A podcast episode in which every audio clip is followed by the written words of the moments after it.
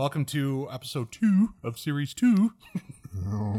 uh, Sinners make the best saints. Uh, last week we talked about the Apostle Paul, and this week we have a uh, guest finally, as Ben wanted to do all this time. Yeah, I did. I wanted I wanted to have multiple guests, and and starting today, I'm excited about that. Uh, that we get to have a guest, and uh, um, you know, especially when we're talking about uh, sinners make the best saints. So that's I'm I'm looking forward to it. I think we have a we have a couple of guests. You know? We, we do have a couple guests lined up, but this first one is uh, uh, especially awesome, and I'm really excited for you guys to hear from him. One of the things that we've been hearing a lot uh, uh, feedback, Josh and Ben, you guys keep talking about these kind of pastors, but do they exist? We brought one in that we believe exists. So, um, you know, we'll hear from him later. But first, we actually have another guest to help us with the opening banter. Uh, we call him Redneck Derek. Uh, you may see him uh, driving down the road between Nashville and St. Louis. Um, How y'all doing? yeah, this is this is Derek. Uh, get closer to the mic there, bud. All right. There you go. Uh, he is about as redneck as you can get. He uh, he sucks at Call of Duty, and uh, he's into NASCAR. Yep, NASCAR all the way. He says that he golfs, but uh, my memory of him golfing is uh, he went he went out into the rough to uh, retrieve one of his balls, and uh, there there was a roped area uh, for this this rough. I mean, that should give you an indication of how bad his shot was off the tee box.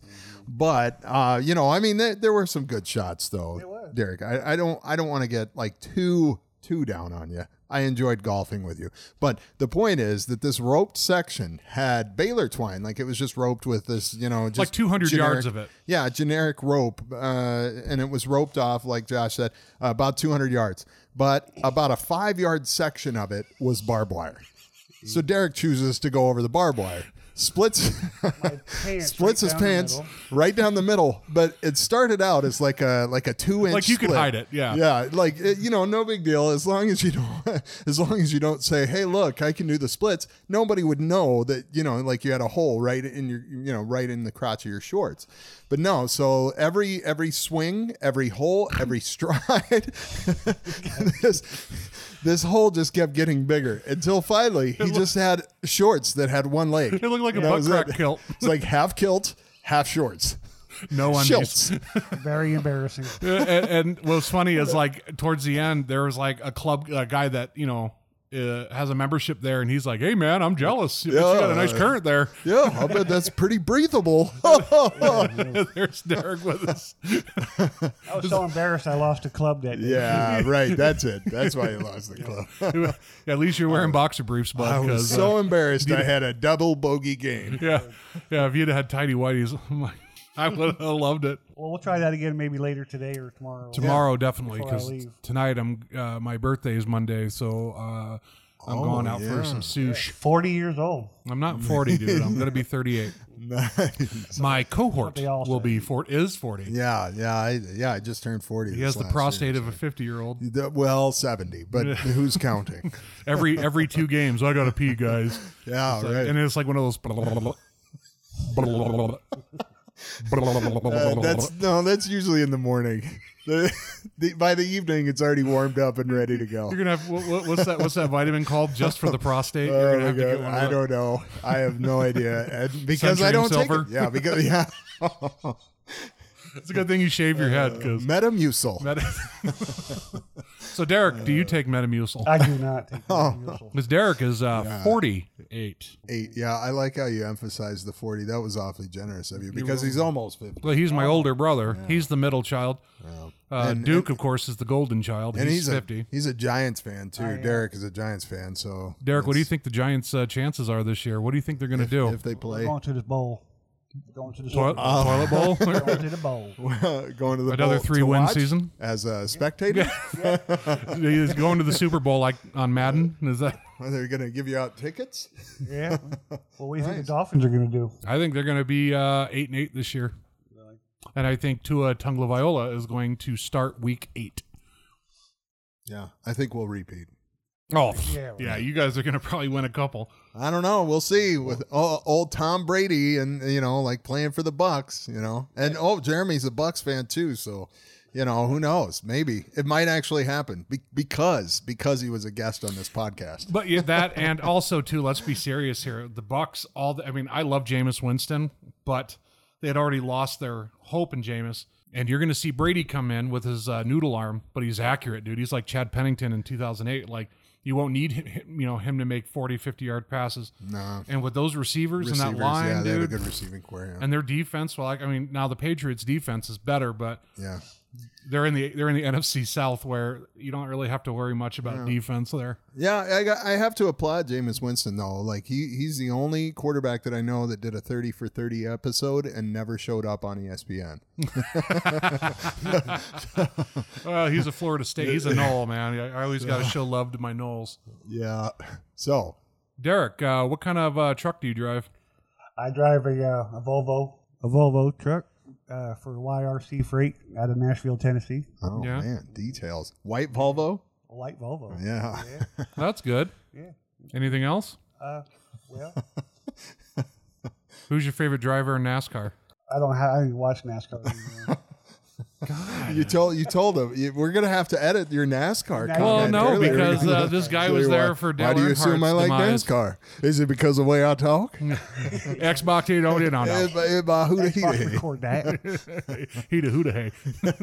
you ever watch uh, Waterboy? Uh, If you watch Waterboy, the uh, coach uh, Farmer Fran, yeah, that's Derek. That's Kyoto. Oh my. Anything else before you head back to Nashville? Like, uh, you know, we have you on this podcast, and uh, you know, uh, you're you're the one of the funniest dudes that I know. But you're know, sitting but over now there kind of, you know, this is like first time, so Oh, I'm kind of like nervous. deer in the for the headlights. very Yeah. first time. Okay. I was just expected to watch the first. Uh, you didn't you didn't expect something to be shoved in your I did face. not, and say, no. Well, do this. And the thing is, is that Terry is uh, in San Diego right now, um, which of course in German means. Uh, nope, we're not going to do that. Um, but, but no, uh, uh, Terry is uh, off this uh, this week, so he's not going to get his paycheck. and uh, uh, and so you know it was back to the original crew here and um, so when derek came over i was like hey why don't you hop on here you're funny you can make people laugh and he's just sitting over there He's like, just sitting over there. here. Yeah. No. Yeah. No. i don't have a favorite driver I don't like NASCAR. The I've Giants are never- going to the bowl, Yeah, they're going to the bowl. What bowl? the toilet bowl. You know, uh, the bowl. there, Uh, this is all new to me. I'm Oh. just trying to, trying talking is new to you. to, yeah, yeah, especially when I'm- yeah. Oh man, if you listen to this guy off the mic and how much and how much shit he talks, and now and now nothing. yeah, It's like deer in the headlights. crickets. Earn- Iron.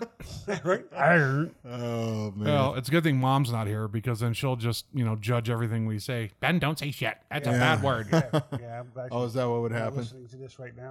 Oh, okay, yeah. Maybe it is live. Maybe that's why you're so worried. Yeah. Yeah, it's not life. Is live. this live? No, Oh. mommy, I love you, Oh, and I love Jesus.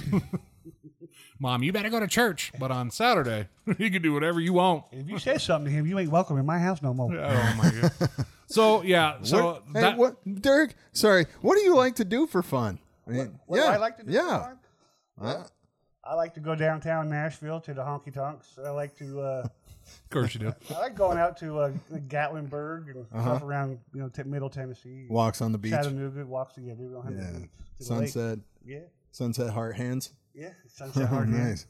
All right. And I have access to a, a buddy of mine's pontoon boat that we go out and mess around with the pontoon boat. Pretty cool. That's cool. So, uh, with the honky tonks. That's what they call them down there. Okay. Yeah. Okay.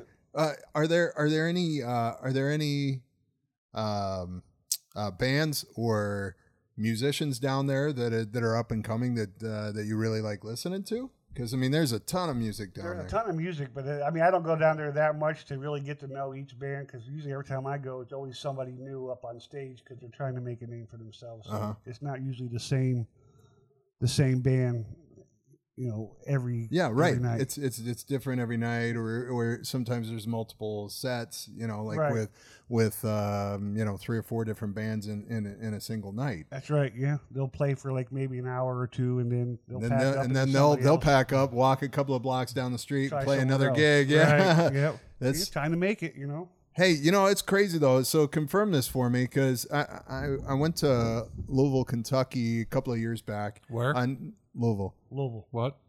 I said it right. Yeah, Louisville. Yeah, I say you. Louisville. Yeah. Okay. I said it right. I'm not saying you were wrong. It's I'm just, saying you were wrong. you sound like one of them old salts So- from Kentucky. It's Yeah. not Louisville. Uh, Well, Oh, It's not Nashville. sounds like you got a mouthful of marbles. well, no, you just have to say it like okay. So the thing is, you just have to say it relaxed. Like you don't have to be so uptight about it. Louisville. you just you just- Louisville. Just, roll with it, man. Oh just my say yeah. It's just Louisville. Yeah, it's Whoa. like Just like, like Nashville. It's not like you're- Nashville. sounds like you got a it's mouthful of Nashville. marbles and Nash- you're gargling Nashville. with uh, Nashville. Li- Listerine. It's like down in Georgia. Everything's a Coke.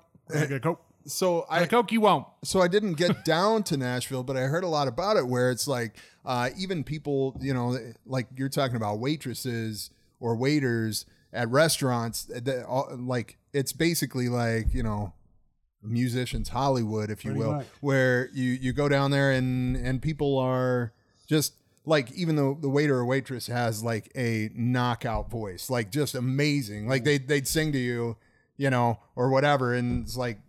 w- w- You know why haven't you been discovered yet? And they're just sitting there in Nashville They're- waiting on they're a dime a dozen. I mean, Yeah, they're all that's over what I've heard. place. So I it's like that? Yeah, yeah, it is like Okay. that. Yeah. And somehow Florida Georgia line was discovered.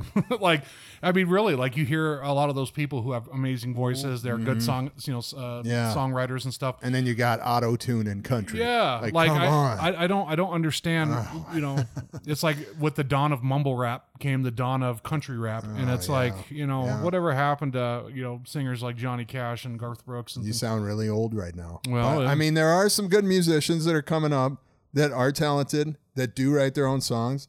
But you know, I mean, it's easier to we got Taylor Swift, it's dude. it's easier to play out. it's easier to play out. You know, something that's already been played and repeat lyrics over and over and over again, as long as the hook is catchy. Yeah, it's A- stupid. As long as the chord progression sounds right. But, you know, it is what it is.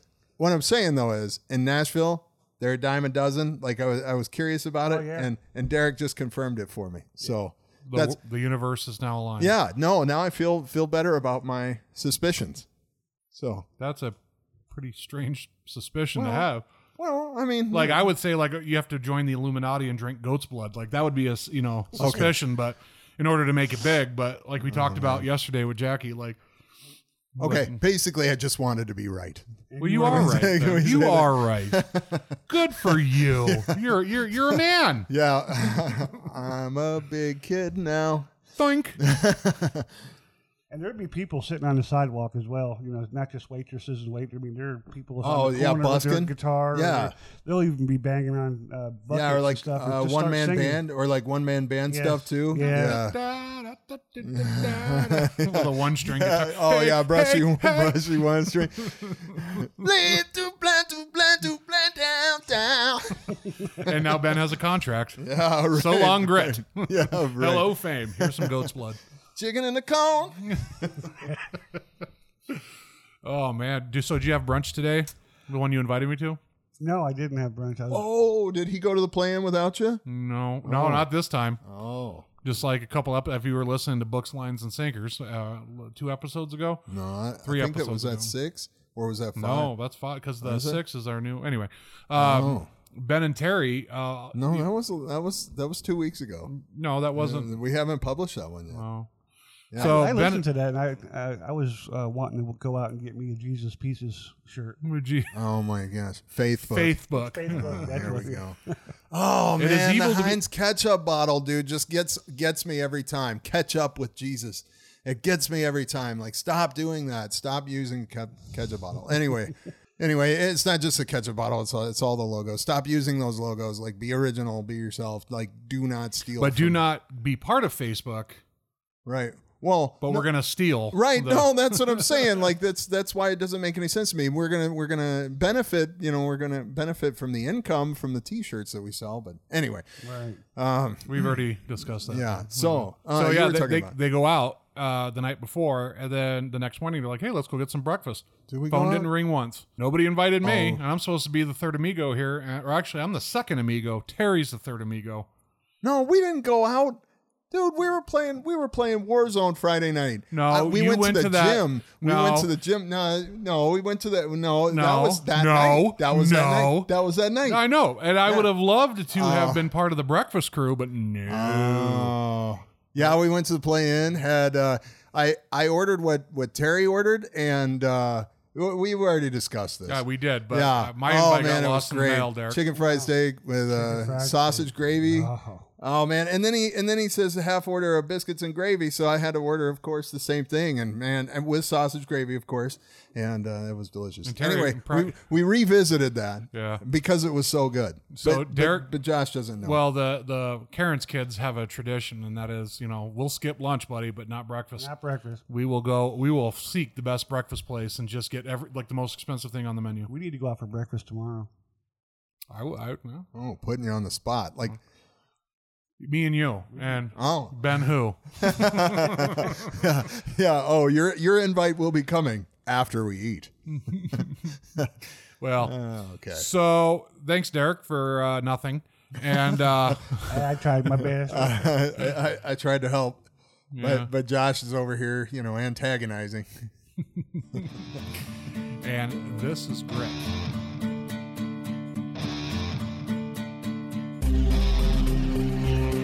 Once again, welcome back to Grit. And this is Grit. no, uh, welcome back to Grit. Uh, uh, again, uh, if you're listening, uh, you know, for the sixth time or seventh time or the first time, uh, like, subscribe, follow, uh, drop a comment in one of our various uh, Facebook pages uh, or or Instagram Twitter. or Twitter. Yeah, where else? Uh, where else? it. Yeah, okay, All right. I think that's it. All right. Okay. So yeah, make sure to drop a comment. Uh, and again, as always, like, subscribe, and uh, thanks for listening. Uh, so as Josh mentioned earlier today, Josh mentioned earlier in the podcast, uh, we do have a guest. I'm excited about it. Um, I uh, I I had brief experience working with him, and I, it may have been super so super brief uh, working at the Yellowstone Boys and Girls Ranch that I I vaguely remember it, but the experience that I had, uh, or where I got to know Jeremy a little bit more, is um, uh, working at uh, the Office of Public Assistance uh, downtown. That, that was a lot of fun. Uh, neither of us were there for very long. Well, Jeremy was there for a lot longer than I was, but uh, but shortly after he left, I, I went somewhere else. But needless to say, that's that's where I met him. And, and by the way, Jeremy, I keep mentioning Jeremy. Jeremy is our guest uh, speaker today, so we're going to be uh, asking him some questions. We're going to be going through some stuff with him. Uh, we're going to get a background. You're going to understand why he's a guest on the show, uh, but you're also going to understand uh, uh, what he's about, what his church is about, and uh, really looking forward to uh, to talk about that today. Yeah. Uh, so one of the uh, few feedbacks we've gotten is, uh, you know, they understand and, and, and you all agree with us as to what we feel about Kenneth Copeland and the Joel Osteens and those churches that are out there trying to to make their church a business rather than a mission. Um, you know, obviously we've discussed this in the past, but to be a pastor or what we believe a pastor should be is a true shepherd of their flock, putting their themselves in the way of danger for their sheep, um, being able to outreach, go find the sheep that are out there, and uh, use love um, to bring them back. The money side of things, obviously, you know, the love of money is the root of all evil, and we understand that a lot of you out there have experienced uh, personal issues with pastors who have put money and the bottom line over souls, over uh, what the true purpose of the church is. Um, and obviously, if you've heard our last uh, podcast, you understand. If not, go back and listen. We're pretty hard on on uh, pastors uh, out there, especially ones with the loudest voices and the ones who have convinced uh, their millions of followers to give them millions of dollars because they're the mouth and earpiece to God. Somehow they're they enter they, they people are. And I don't mean this mean, but they're ignorant to what it meant when the veil ripped after Christ died in the tabernacle uh, that we don't need people like Kenneth Copeland to speak on God's behalf. The Holy Spirit speaks in us. And so, obviously, that being said, the historical view that we have of pastors is not a very pleasant one. And one of the questions we I've been hearing a lot is, well, okay, okay, we understand, we agree, but you keep saying that there are pastors out there who uh, do have Grit's mission uh, statement in mind, those who we've promoted before, those who we have talked about in depth. The, like I talked about my mentor, Pastor Wiley, and I believe that Jeremy is definitely uh, on the same line as Pastor Wiley uh, and, and other pastors who uh, really embody what it means to be a leader of the church. Um, you know, somebody who doesn't go against uh, a man seeking righteousness or a woman seeking righteousness for their own gain. Uh, somebody who puts their bottom line, uh, um, you know, behind their mission is somebody like Jeremy.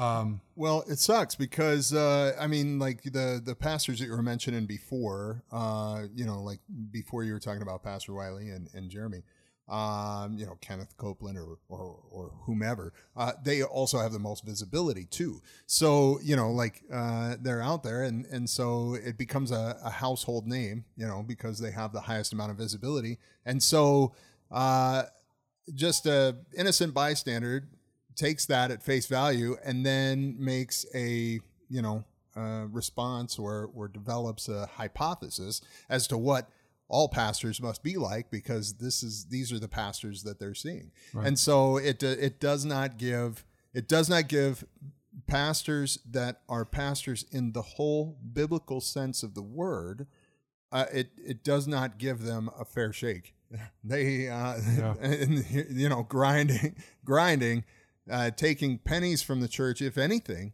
mm-hmm. um, but but giving back their entire being uh, to make sure that not only is the church, you know, still standing at the end of the week, um, but they're they're you know the lay people or or the individuals in that go community. to the church, yeah, are and and the community is, is still standing as well. You mm-hmm. know that they're they're still at least uh, somewhat. Um, re-energized or, or, or, or physically or mentally or spiritually healthy um, because it's you know that's their main main goal. But but pastors like that don't get a fair shake because uh, the pastors that we see uh, so prominently uh, in Christianity are are so far from in my opinion so far from from what Christ you know wanted so it, it sucks because the you know like the thing is you, you have a soapbox. They already have you know status, and so then you know they're yeah. they're going to have visibility, and so then what happens is the the, the pastors that do and and what ends up happening a lot of times is burnout. Yeah, you know, absolutely. Well, and and two, uh, you know. The, Sorry to interrupt that. No, no, no. You're no. That's fine. Uh, but you have to understand too, for listeners who don't live in Billings, Montana, where Jeremy's church is located is what's considered the quote unquote ghetto of Billings. It's in the south side of Billings. It's uh, it's right smack dab in the middle of probably the lowest socioeconomical uh, group of, of people. That doesn't mean that the people who attend his church or the people who are there are poor by any means.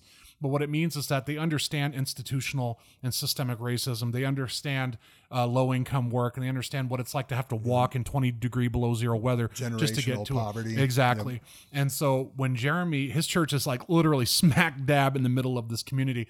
And so Jeremy, uh, I went out to lunch with him a few months back, and we we discussed. Thanks um, for the invite. Well, yeah, the grit wasn't a thing yet. Um, but uh, you know he discussed a lot of the the things that he does and which i'll have him t- talk about and rather than me. But i got to know jeremy at yellowstone boys and girls ranch. We worked together at a, at a lodge for 12 to 15 year old boys who had uh, intellectual and developmental delays. Um, jeremy i knew something was different about him back then. Um, and he always wanted to kind of be a pastor but at that time uh, you know he was using that mission to work with uh, youth um, troubled youth especially. And then I, I didn't really um, see him once we both parted ways there. Uh, but I did run into him a few times at traffic. He yelled at me and said, "Hey!" It was like we, you know, didn't even miss a beat.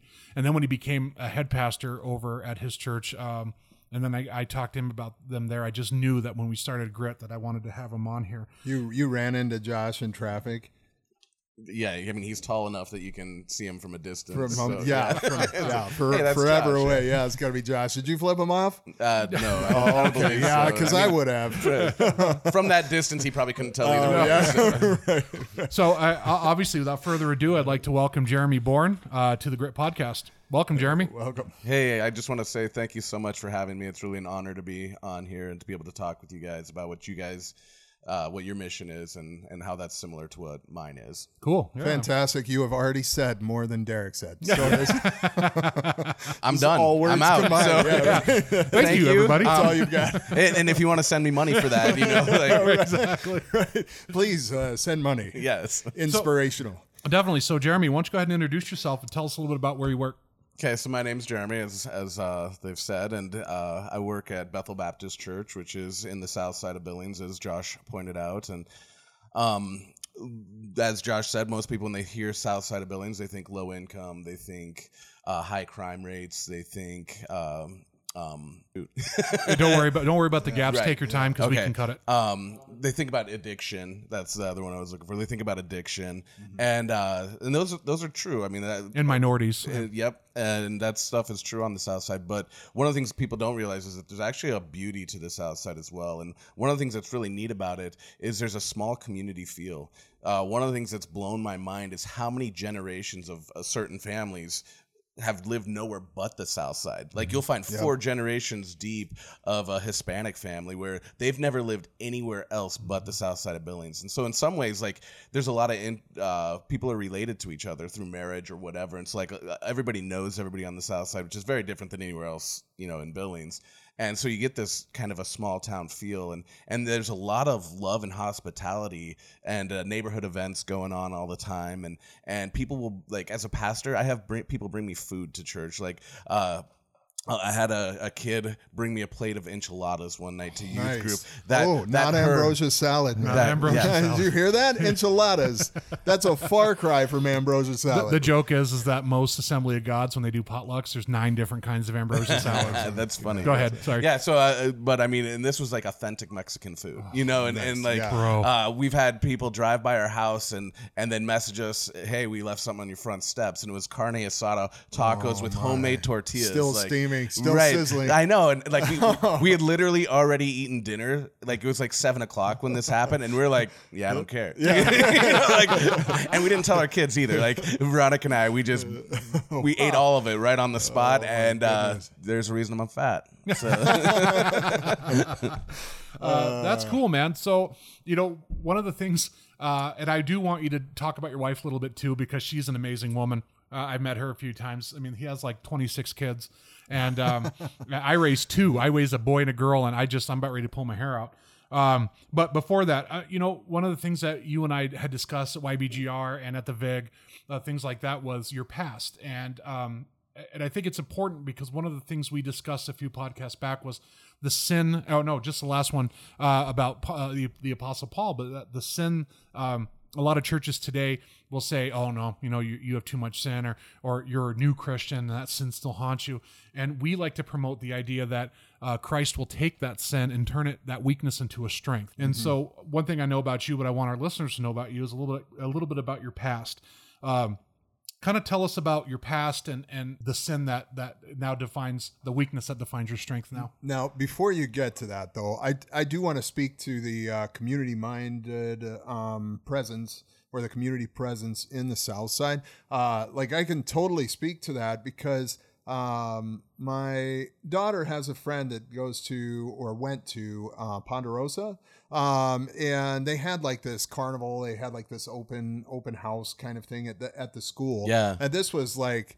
I don't know, maybe a year and a half ago or whatever. But it's the one thing that I noticed, and it's the one thing that I said. I was like, wow, like everybody knows each other, and like it is, it is extremely friendly, uh, like and very like small community, not small minded, but small community minded. Like the the mindset here is is that it's uh, this this community within a community, but extremely tight knit For sure. and not click tight knit, but I'm saying like tight knit, like close. Like you could just tell uh, that the the South Side kind of rallies uh, with each other, and and I I even just in the hour and a half that I was there, uh, and it was really the first event that I'd ever uh, even taken taken part in on the South Side, and you know I was like, wow, this this is fantastic. So Yeah, at no, any rate, it is yeah. cool. Like in the summertime, uh, not this summer so far with COVID and all that, but uh, typically, Oh, yeah. In, yeah, typically in the summertime, there's somebody putting on an event almost every week in South Park, and so you go to these events every week and you see, you know, you know almost everybody there. Yeah. you know, you may not know everybody as well as you know some of the people you know best, but but I mean, you at least know who they are, Right. and it's a lot of fun. Recognize them for sure. Mm-hmm. Yeah. So at any rate, again, sorry for just interjecting and just dropping in there That's Yeah. two. off the top. If yeah. it happens again, elbow drop off the top rope. Boom. Right. All right. Back to Jeremy's past. Yeah. Yeah. Tell us a little bit about your background. Okay, so whenever I talk about my past, I like to start with talking about my dad's past, just because I, uh, if I'm going to throw him under the bus, I want to give some context to it as well. So, um, so my dad grew up in an abusive home in uh, San Diego, California, and it was, I mean, there was severe abuse there, so much so that all of his uh, full blood brothers, he had half brothers, but they had different circumstances, so it wasn't the same story. But all of his full blood brothers.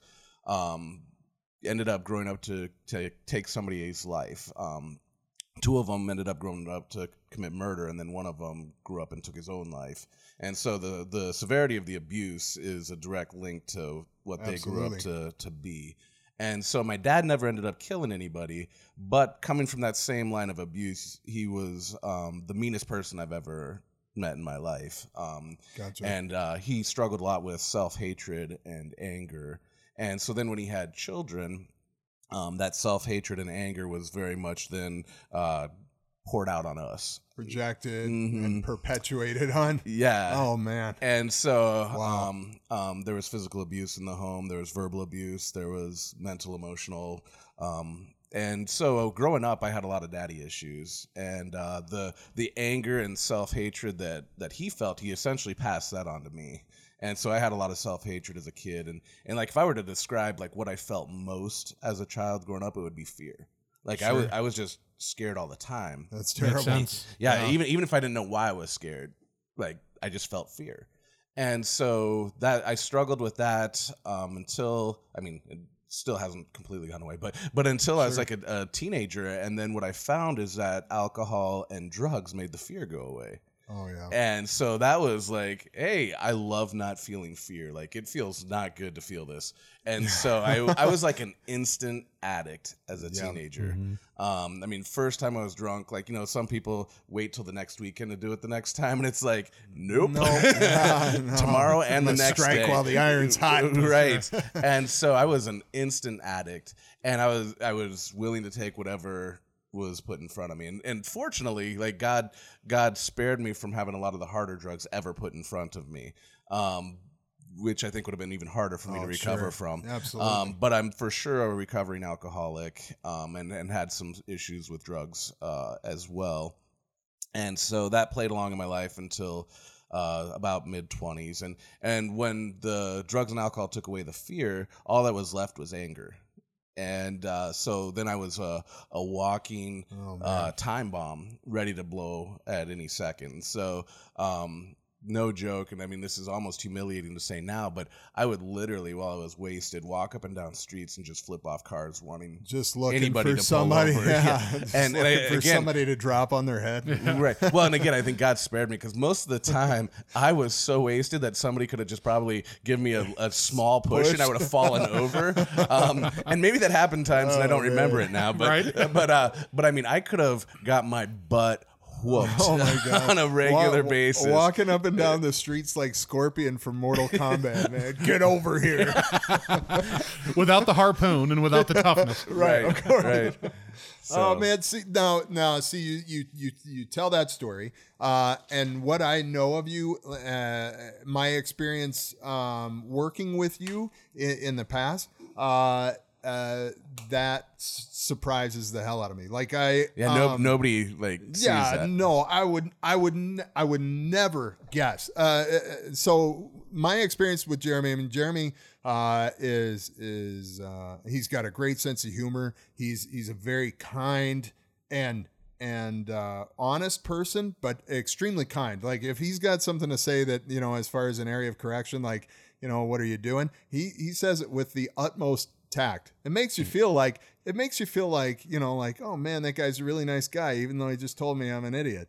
But I, I don't know if i've ever been in that position where he's told me i'm an idiot but i but I then again i don't know because he he his tact and his kindness uh and his compassion towards other people it just absolutely exceeds anything that I would expect out of a normal human being. And so then to hear this, like, uh, you know, like, hey, yeah, just go walking up and down the streets looking for somebody, you know, somebody's ass to kick. And, uh, you know, every once in a while I'd find them, but uh, I'd flip them off. At least that'd make me feel better. So if I hear that, you know, like I'm like, oh man, I had no idea. Um, but uh, I mean, and um, we'll get into it later. But it's just a testament to the to the change that uh, that obviously, you know, uh, you know, maybe it was a conscious effort within you, and most likely uh, Christ within you. Right. But Yeah, but um, absolutely. but so so like uh, outside of that, then uh, we were back to the streets. You were you were uh, roaming where the streets have no name, and uh, you know like. At, at that point, if you wouldn't mind carrying on, you know, continuing from there. Yeah, so it, it got to the point where I was blacking out on a regular basis, um, and uh, I didn't like that at all. I'd wake up the next morning and go, I don't even know what I did last night. And uh, there were some times where people would fill me in, and I wish they wouldn't. You know, they'd be like, "Hey, this is what you did last night." I'm like, "No, Do you no, I did." Do you remember that? Right, like uh, uh, you. There was one time where I was actually living in this ghetto hotel where you paid ninety dollars a month to live there, and essentially the only reason that I like I was I was actually working. I was it was strange. I was able to work a job and then be wasted all hours be when I wasn't working, and so I lived in this ninety dollar a month uh, motel just just so I could use all my money for alcohol. You know, like that's where Oh, all man. my all my money went. And I mean, in this place, like everybody who stayed there was selling drugs out of there. You could hear Yeah. people having sex through the walls, Gunshots and you- shit? Was well, that- there, there was no gunshots while I was Okay. there, but there was fights, and you know, like there was one one time in specific, I could hear two guys banging on somebody's door to try to break in and yelling at him. That Oh, when they get on the other side, they were gonna, you know, hurt him. But uh, they didn't say hurt him; they used some other words. Yeah. But so can I ask? Was this was this uh was this hotel like? Have you ever seen the movie Big? Uh, I with Tom Hanks. no, I haven't. Okay, have you seen the movie Yeah. Big Josh? Okay, so like St. James Place, Oh, the no. hotel that he stays in. uh, you know, it's like it, basically it's like uh, there's a deposit for sheets, you know, and there's a uh, nightly rates or hourly rates. It was hourly rates. Um, but uh, so Tom Hanks, you know, the premise behind the movie is uh, he's he's 13. He wishes that he was taller, but it, the wish comes true. But he's older. He's like 30 years old, you know, and so and so you know Tom Hanks, of course, is the adult. Um, what whatever his la- whatever his name is, I can't remember his name off the top of my head. But uh, so then he basically he goes home and his mom freaks out and says, "Who is this?" You know, because he's like an adult. You know, he's a thirty year old adult. Right. So he has to stay somewhere. You know, so he ends up, you know. Getting this room before you know he gets a job and everything else, but he gets this room, stays there a couple of nights, and that's how it was. You hear this, you know, like screaming and banging on the door. Somebody's trying to break into his room, so he locks the door, but the lock's not working, so he pushes, you know, like a dresser in front of it and everything else. So I'm curious to know if it if it is, you know, or if it was a little bit like that. Of course, in the in the movie, it's it's over Hollywooded, you know, like Right. it, it really is exaggerated a little bit. You do hear gunshots and everything. May I else, buy but- two drugs Yeah, um, I would like one weed, please. to inject? So yeah, it was it was it was crazy, and and like we had community bathrooms too. Like I didn't have a bathroom for myself while I was living there, but there was a sink in there, which I uh, promise you I used as a urinal. Oh yeah, absolutely. without question. I've done that in hotel rooms As soon too. as you said there was a sink in there, I said, "Well, there is a bathroom." Right. um, so yeah, uh, those were were uh, quality times. But uh, there was a time where somebody had come over because I always had alcohol on me, um, and so there was some people who came over to uh, get beer from me. And they told me the next day that when they came in, I was running through the halls in nothing but my underwear. So like I was blacked out, drunk, had no idea I was Oh, doing this, and heard that story. And I'm like, you know, and, and I struggle with self hatred already. So I mean, that just con- continued to Sure, pile that perpetuate. on. Yep, Yep. absolutely. Yep. And uh, so what would happen is I'd wake up every day, remember bits and pieces or hear bits and pieces. The increase of self hatred would happen, and the odd thing is, but I mean, it's the way addiction works. Is I would go, what will take away this pain and self hatred? More alcohol. more alcohol. So so like literally like if it was if I had to go to work, I'd go make it through the day and then hit the alcohol.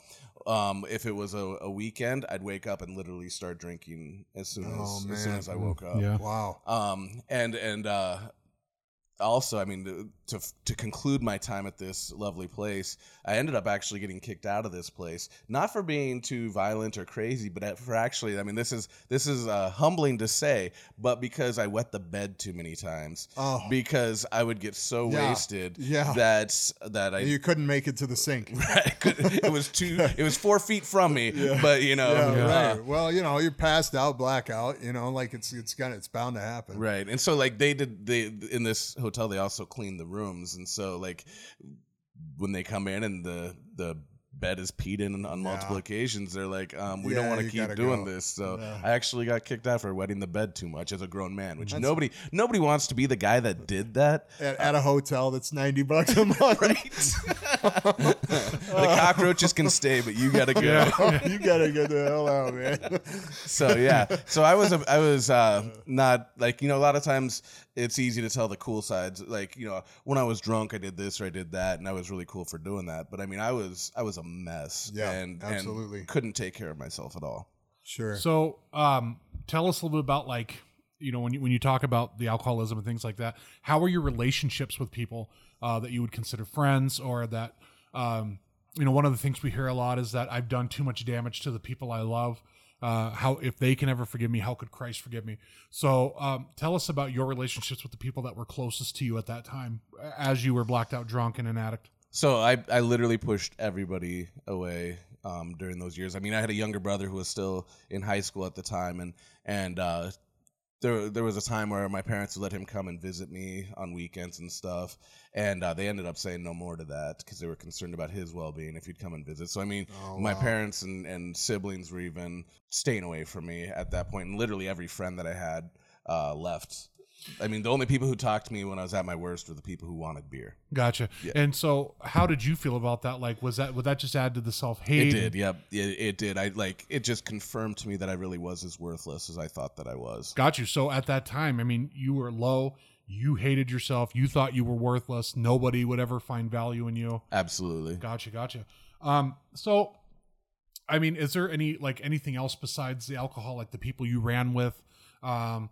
You know, uh, when you broke out of the, you know, when you were kicked out of this apartment, like what happened next? Like, tell us about that.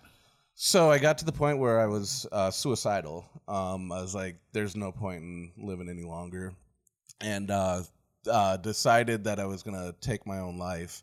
But I had somebody who, I mean, I think it was God's providence, even though um, this person I don't believe is even a believer in God. So, but I mean, ironically, God uses. I mean, you know, in the Old yeah. Testament, God speaks through a donkey. Yeah, you know, so it's like, so This uh, guy's not a, not a Christian, but uh, I guess I could use him. right um, and so he happens to run into me and I, am not sure um, what what motivated him, motivated him to say what he said but i'm glad that he did and he essentially said um, you're a piece of crap when you're drunk there's no denying that nobody likes you nobody wants to be around you but you're not that bad of a guy when you're sober and and so like it just put this spark in my mind like because my problem was self-hatred and i was like ooh, it's possible for there to be a different story of me having relationships with other people and having value if I were sober.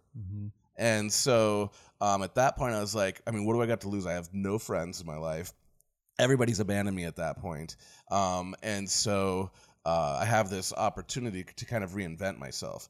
And so what I decided to do is I literally hid essentially because when I when I since I've been drunk so much like and already struggled with self hatred, relationships really became like just bumping into people sober was hard. Like I remember one time after in this stage, I had to go shopping still. Unfortunately, like I, there was no Uber and stuff where you know I couldn't have people bring me what I needed. I actually had to go out into public, even though I didn't want to. Oh. Um, I remember uh, going into an Albertsons to go grocery shopping, and it it seemed like the lights were so bright because I was living most of my life in the dark at night, you Oh, know. yeah. And and it seemed just like the lights were so bright, and I remember my heart just beating. I Like I could feel it pounding hard in my chest, and I was scared out of my mind to go shopping.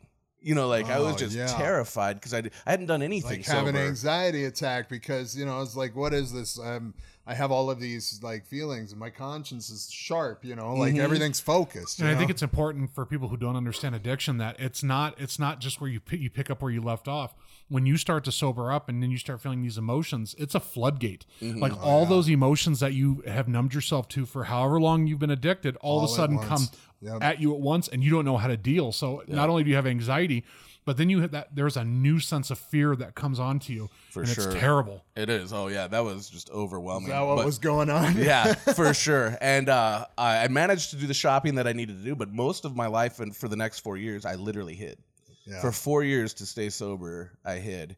And what's interesting was during those four years, at the same time, that God actually got a hold of my life. So Nice. Yeah. So so so tell me about that because so I mean with the you know the individual and I do you even know their name? You know you don't have to say their name or anything like that, but uh, did you were you an acquaintance with this individual? So I used to. So before I started blacking out on a regular basis, people would party with me. So it was a guy I partied with on a regular Okay, basis, right. and then and then I, I'm sure because when I was blackout drinking, I was still trying to go to parties, which was not a good idea. I was just making Sure.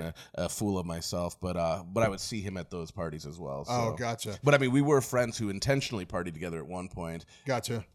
And and so it's it's it's crazy though because like what you had said, or at least the gist of what what he had said, um, at face value was was very simple. Like you know, like it's it's very simple. But in, intrinsically for you, it was profound. Right. Like it, was this. It was a game changer, Yeah, yeah. life changing event.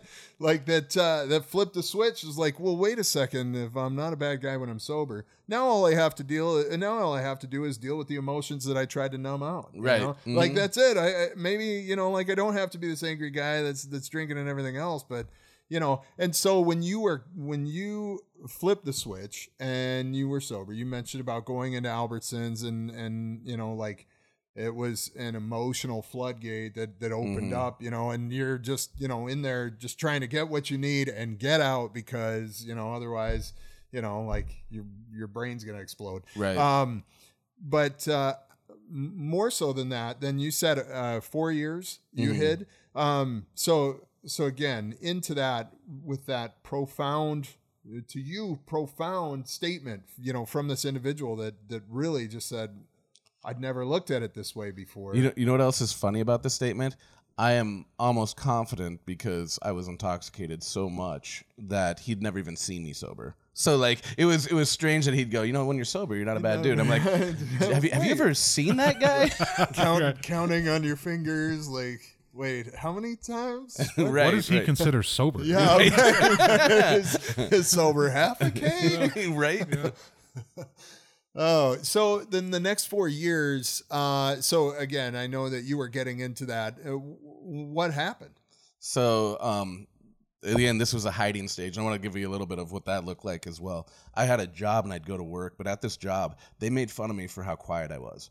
Because I, I was still so just broken inside, and I was hiding while I was at work. Essentially, like I'd do my job, but I wouldn't talk to anybody. They could, ask, you know, like um, I could give yes or no answers, you know, but that was about it. And Oh, you mean like Derek? yeah, yeah. Um, that that's all I had for anybody, you know. uh, and and then I'd go home and I would literally just play video games. Like it was it was that was my entire relationship was video games with humanity. That's the only way I had connected at all. Um, And it was a. I mean, and did, did you use like uh, was it a multiplayer game or anything like that, or was it just was it a lot of solo stuff? Like I'm just yeah, no no multiplayer. like there was no right, conversation, interaction Mm-mm. whatsoever. So it was straight, you know, like Hermitsville, USA. I, I was like I had uh, there was no imprint of me anywhere at all. You know, like, I yeah, was- you, you just basically got a W two every year, and that was it. right. And they're like, we sure this guy exists? Yeah, He's like Milton on uh, Office Space. Yeah, exactly. He's exactly, actually down in been the fired basement, four yeah. years ago. and Right. He just keeps receiving a check. We don't. So, uh, so you, uh, you know, you're in your hiding stage. You're broken, and you said earlier that this is kind of when Christ took over your life. Uh, you know, before we get into the calling, I really want to know, uh, and I think our listeners really want to hear this transition from you going from broken, and I mean, and you're still probably broken after, but. Uh, you know that's a gradual process to heal but tell us about when you found christ and Yeah. what that did to you and what that meant So my whole life, I'd always seen myself as a victim because of my childhood experience. So like everything I did wrong, including the addiction, it's like that's my dad's fault. Like this this isn't my fault at all. You should all feel sorry for me actually. Um, and so because I was a victim, I've ne- I never done anything wrong in my life in my own in my own eyes. And it- what was weird is like obviously God had to reach me himself. Like he couldn't use. I mean, he could. He's God. He can do whatever he wants to. He could have somebody show up on a, at my door and knock, and I could have been a donkey even. You know. Yeah, right. um, but But uh, how he chose to reach right, you. how he The chose to reach bush. me while I right. There, my toilet was on fire. Your sink. Close enough. Burning bush, Right. sink. it's all the same. so um uh what happened though is like I don't know how to describe it other than to say it was like a light switch got turned on on the inside of me to where it felt like everything that I'd ever done or thought or felt somebody else had seen it to the deepest parts of who I was. Like it wasn't it, was, it wasn't like I, those were my secrets anymore. It was like me and somebody else knew the real me. And uh and so it was it was interesting where God really got me was on my my inside life. Like there was enough that I could be condemned on the outside as well for for actions I actually did. But where God really got me was on the inside of Sure. who who I was, and uh, it was really my thought life. And so, um, though I'd never killed anybody and lacked something to, you know, there was something that I lacked that made it to where I never went and killed somebody. It was not anger that I lacked. Like there was enough hostility and enough desire to actually see people dead that I thought about it. Like I I Sure. longed for people to die and and wanted that to happen. And uh, so I mean just just seeing the depth of of how much I wanted to destroy humanity. And there was this sense where when somebody when it felt like somebody else could see that with me, it was really hard to excuse. Like even though I, you know my dad was was not good to me, it was still really hard to excuse. And, and what I saw in myself is that everything that I hated, what that looked like, what what I hated, was exactly who I was. And I essentially was was the monster that I that I hated about everybody else. You know, it Mhm, was was exactly. the core of who I was. And I couldn't argue against that. Like I still wanted to be the victim and be like, no, no, I yeah, can. yeah. I mean, my dad, you know, like Right, His, yeah. his, his brothers, his brothers killed people, not me. I right. didn't do that. hmm and so, um, what I decided to do at that point was I was like, okay, well, it makes sense that there's this monstrous part of me. Um, all I've ever seen or fed into myself has been monstrous stuff as well, you know. Sure. And so, what if I buy a Bible? You know, like if I buy a Bible and I start reading it, could that kind of balance out the monster inside of me? Yeah. And so that's what I ended up doing as I as I bought a Bible. And uh, even after I bought it, though, it still took me a couple weeks to open it. You know, it's like sit- sure. sitting yeah, on the shelf. Yeah, know, like I bought it. And, uh, that that should make me a better person alone, right? It's just sitting there. Exactly. right. If anybody walks in right now, uh, I'm going to display it like you know the showcase at, at the Price is Right. Yeah, like in here we have a Bible. yeah. And uh, so eventually, though, on, on a day where I was feeling particularly low, I was like, all right, screw it. Let's see what this thing has to say. And I mean, I grew up going to church as a kid, too. Okay. I should say that. Um, what was interesting is I think uh, my mom genuinely loved Jesus, and my dad didn't. You know, and my dad was completely on the opposite side of things. Sure. And so one of the things I should even point out too is I grew up going to church, but then with having the dad that I had, I believed there was a God, but I was like, why did you put me in this life the way that I came Oh, into this man. world? And Oh. I think our listeners can relate to that one. Absolutely, one hundred percent. I, I don't. I, there's not a whole lot of people that can't Yeah, Yeah. exactly. relate to that statement. Uh, and so yeah, ahead. so like I had this view, this idea. Yeah, there is a God. I don't really want to know Him, and as a matter of fact, I hate Him. You know, and Sure. and so uh, um, that was that's the the mindset that I had though is that I hated God throughout all of those years as well. And so I knew a little bit about Christianity, um, the basics. You know, there's God, there's Jesus. He died on a cross. Don't know anything else though. You know, Yeah, except for the of stories, yeah. stories of David, and you know, or yeah, or parables, uh, Mhm. a few parables, but the, the epic stories, you know, like Right. uh, Noah's Samson. Ark and Moses, and Mhm. yeah. So yeah, the, the typicals, you know, like the Mhm. ones the ones that you would normally hear, but n- not the you know obscure ones like Ehud and you know like right? You oh, know, that's a good. That's a good story. It's a great story, but you know, it's like one of those ones that you don't, you know, like unless you're unless you're like reading the Bible or unless you're in church all the time, you may not catch it ever, you know. Right, But it's like an sure. amazing story. Or when Phineas spears uh, two people who are having sex, runs the spear through both of them into the ground. Yeah. Terrible. Uh, uh, but so, um, but I, I- I really want to make this clear too that when when God approached you in your personal or in, your inside life, that monster, it wasn't the threat of hell and eternal damnation.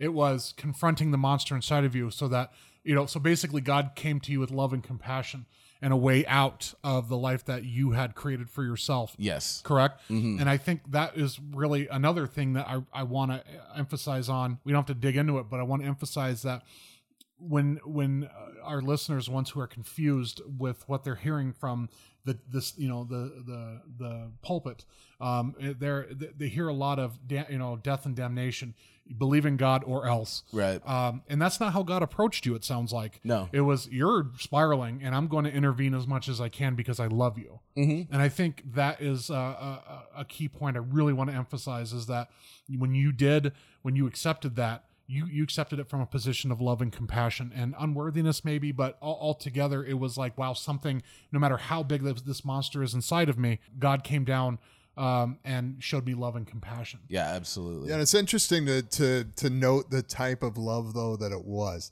It, I mean, based on how you were uh, describing uh, how how God made Himself present to you, Mhm. uh, it's it's a love that is a fatherly love. You Yeah. know, I am like a a a good fatherly love, I should say, in the fact that although they're you know like you know he's open and willing for you to be you know for you to change you know for Mhm. you to experience change everything within your soul was laid bare Yeah. you know it was uncovered and laid bare you know it- it- so it's it's not the kind of love that you think you know snuggles and warm Right, fuzzies for it's, sure. it's oh my oh my god uh, i i have to change and but he's willing to let me Mm-hmm. Yeah. you know like that's that's it's that unconditional aspect that says look like i know you screwed up like look i can see it for myself Mhm. i mean it's it's all right there but but i don't care right. you know like now's the time to change and so i think it's important to to note that it's just that you know like when when some people you know because the concept of love now is so skewed uh is is so different uh than than what you know what we would like to think love is. Yeah. um, but the idea of love now just in society in general is is very skewed in in comparison to what it should be. And and when you say something like that uh you know like where it's like yeah it, you know it's like somebody else knew you know exactly what was going through my mind what what exact the what exactly my heart felt. Um but to god it still didn't matter. What mattered was that you were different each and every day later you know you know as you push forward. It, it wasn't i and correct me if i'm wrong it wasn't an automatic change. It wasn't a change that like overnight you're just like yep i'm i'm jeremy the angry guy that that ha- does not have his emotions in check to absolutely perfect and sanctified the next day Right. with a savings account bursting at the seams. Right, because for sure. prosperity Yep. miracle spring water and and that really is a segue into the next question because I want to get into the calling, your calling Mm-hmm. to become a pastor. But tell us, um, if you could, uh, that growth uh, or what you did and the growth that you experienced between when you accepted Christ to the calling. That that area. Absolutely, yeah. And so I finally opened up that Bible, and I just opened it up kind of in the middle, and it turned out to be in the book of Proverbs. And it was somewhere halfway through the book of Proverbs, and I literally, as I started to read it, could not stop. And so I finished the entire book and went back to the beginning and, and read what I had missed. And, you know, Proverbs is considered wisdom literature. It's talking about the, the foolishness of man and, and what wisdom looks like. And I'm like, man, this is so accurate about what life is like. I mean, this this has to be from God. I've never read truer words, you know, and, it's and like spiritual open heart surgery Right. and so when I got done with Proverbs, I was like, I'm going on to the next book, which is Ecclesiastes. A very similar uh, writing, you know, where where it's it's honest about human life, you know, and it's honest about that human life is hard, you know. Oh, and, and so I'm reading through this, and I'm like, these words are literally from God, you Did know, like it's backtrack crazy. the psalms at that point I, I did not. Um, instead, what I did. Don't say Song of Solomon. No. Because then you're like, now wait a minute. God's a freak. so um but i fell in love with god's word which is still true about me today like i am a big bible guy like i encourage everybody read the bible know what's in your bible and not not just the the the few stories that they tell kids which are still strange stories like noah like everybody drowned but let's tell the kids that what, what, what would you tell people uh, if they were opening the Bible for the first time? What books should they open to? Um, I think one of the Gospels is a great place to start. Uh, Matt, Spec- specifically with Matthew's my favorite Matthew's gospel. yours? So Okay. I'm actually preaching through the book of Matthew currently at our church. I like so- John, so Oh well, we can't be friends. See, well, see, and I'll tell you. Listen, like I'm, I'm with Josh. Like I, Yeah. when it comes to the Gospels, uh, John is my favorite gospel. But here's why: when I get to Matthew and I start reading the very first verse, you know, and it's like a record of the genealogy, Genealogy. of Jesus Christ, the son of Yeah. David, the son of Abraham. done. I'm, like, nope, that's it. I'm moving on to John. it's like No, I get numbers that. all over again. Skipping Right. Matthew, Mark, Luke. I'm going straight to John. well, to be honest, I kind of skip over the ge- Yeah, yeah, part. right. so- it's the entire first chapter. right. All right, go ahead. Sorry. Oh no, that, that's fine. Um, but I, I love God's word, and I, I I try to teach our people specifically, like make sure you're reading God's word on a regular basis for yourself. And so, um, anyways, so just through reading the Bible, like it it opened my eyes to that God was not just somebody who existed, but somebody that could actually speak into my life and be accurate.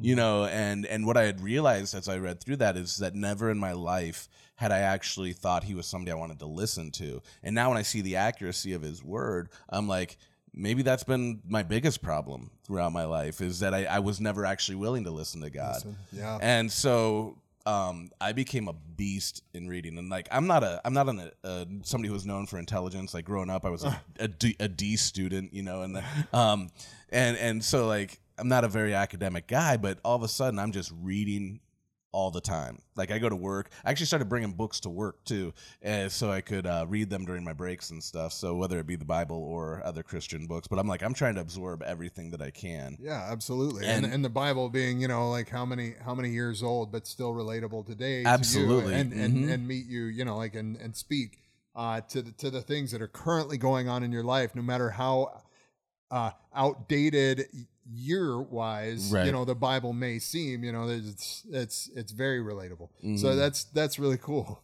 yeah. And so as I'm as I'm just uh, taking all of this in and and studying the Bible, I come to the realization that my biggest problem that I've had in my life was not my dad, but that was my own heart, and that I had a sin nature, and uh, that the Bible teaches that the sin nature is prone to disobey God, you know, and and and God is good, and and what's opposite him is evil, and that tends to be where sinners go, and so like obviously. Uh, there was things that happened in my life that that pushed me in a specific direction, but I was I was already going that direction anyways. I mean, it might have pushed me further in that direction or whatever, but but my bend was towards that direction. And I knew in my own heart from the things that I'd seen in my own thought life that that was true. Like there was something fundamentally wrong with me that pushed me towards evil instead of towards God.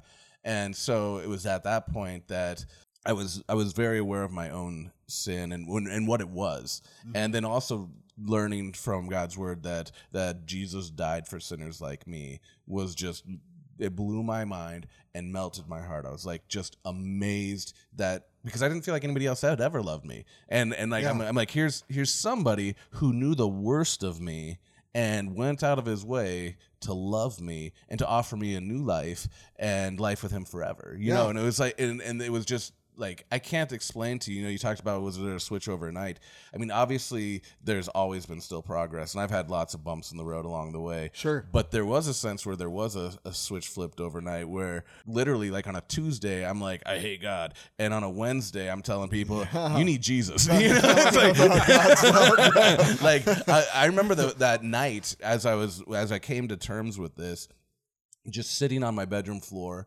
bawling and it wasn't it was tears of joy like i was just so overwhelmed by this idea that that i was loved that it changed me radically in that moment Well, Well, especially with the the cycle of uh, self hate. Yeah. Uh, you know, I mean, you, you can't even love yourself, and without question, he's he's there. yep You Well, know, and then you got to think too, like emotionally, like you go from self hate and blackout drunk, and you have that switch, and then all of a sudden, uh, a path, no matter how hazy it looks at the moment, all of a sudden appears, and then it's like, Direction, wait, there is yeah. direction. Yeah, in my there's life. hope. right? Yeah, Oh, exact- yeah, wait, wait, say, right, say that exactly. again. there's hope and that right there is is what Christ brings. It's you know uh, going back to our previous podcast. It's not about how much money you can send or the intercessor that's going to be the earpiece and mouthpiece of God to tell you how, how you should feel guilty. And the best way you can you know get through that is four easy payments of ninety nine ninety nine. It's about hope. Yep. That is what I I that's the Christ I'm trying to reintroduce people that Ben and I are trying to reintroduce uh, to people is the hope. Yeah. In this world right now, that's what we need. Yeah. So so let me ask that. Um, like when you're, you know, you have this in, insatiable appetite for scripture, you know, at this point, are are you seeking out a, a church at this point? Yeah, I, I started. I actually had a coworker who was going to church, and so I asked him if I could tag along with him, and uh, so I, I was able to go with him. And I think he was kind of new to Christianity as well, and and we literally would slip in like intentionally a few minutes late, so we didn't have to talk to anybody. Perfect. And uh, because uh, it's it's intimidating. it Situation. is. It's Yeah. really scary to go into a church when you have a, a past. you yeah, know? right. And yeah, you think everybody knows, you know? right and and and that they don't Yeah. which is over that's overstated. Everybody's got a pass but Yeah, right. but you think they don't and that you're the only one in that room at that time that has mm-hmm. a pass. So it's like i'm gonna sneak in right after it starts and you kind of have an idea when the service is wrapping up too you know? Like the pastor getting towards the end of his sermon and you're like it's time to go. And i and i literally went to this church for probably six to eight months without meeting anybody. You know like i, I was very intentional about not coming building in relationships. or, or coming in late, leaving early, uh, just you know, basically just almost like Hermitsville, but Hermitsville within a church. You know, Yeah. so it's like I, I hid, but I'm I'm only hiding from people, not from God. I, I Right. want I want to be there, but I, I just I'm not ready for people yet. Is that is that what it, it was kind of like? Yeah, Or- absolutely. Like my heart was on fire for God, but I still was scared to start trying to build relationships with people. So, Yeah. Yeah, you know, and and the thing is that uh, that kind of uh, self schedule that you you put in place there uh, is probably um, pretty. I mean, that's probably a good thing. It's probably a great thing, you know, Yeah. especially when you're talking about uh, your relationship with Christ. It, you know, there can be times where people may intervene and say some really stupid stuff. right. So, you know, eh, eh, who knows what would have happened? You know, I mean, I don't know the church that it was or the church that you went to or what type of church it was or what type of pastor it was or whatever. But at least in my experience, you know, like in the in the in the past, uh, I was a youth pastor, and I, I, you know, I know, like, you know, people may get overzealous and they they may say something without the knowledge or wisdom to back it up Right. their intentions may be good from their perspective, Mhm. but it it can wreck somebody. You For know, sure. like and and so uh, you know, I wonder, you know, how much of that, you know, like hiding was was more beneficial uh, than not. You know, and, Mm-hmm. and clearly you're here right now, so I mean, you know, Yeah, it worked.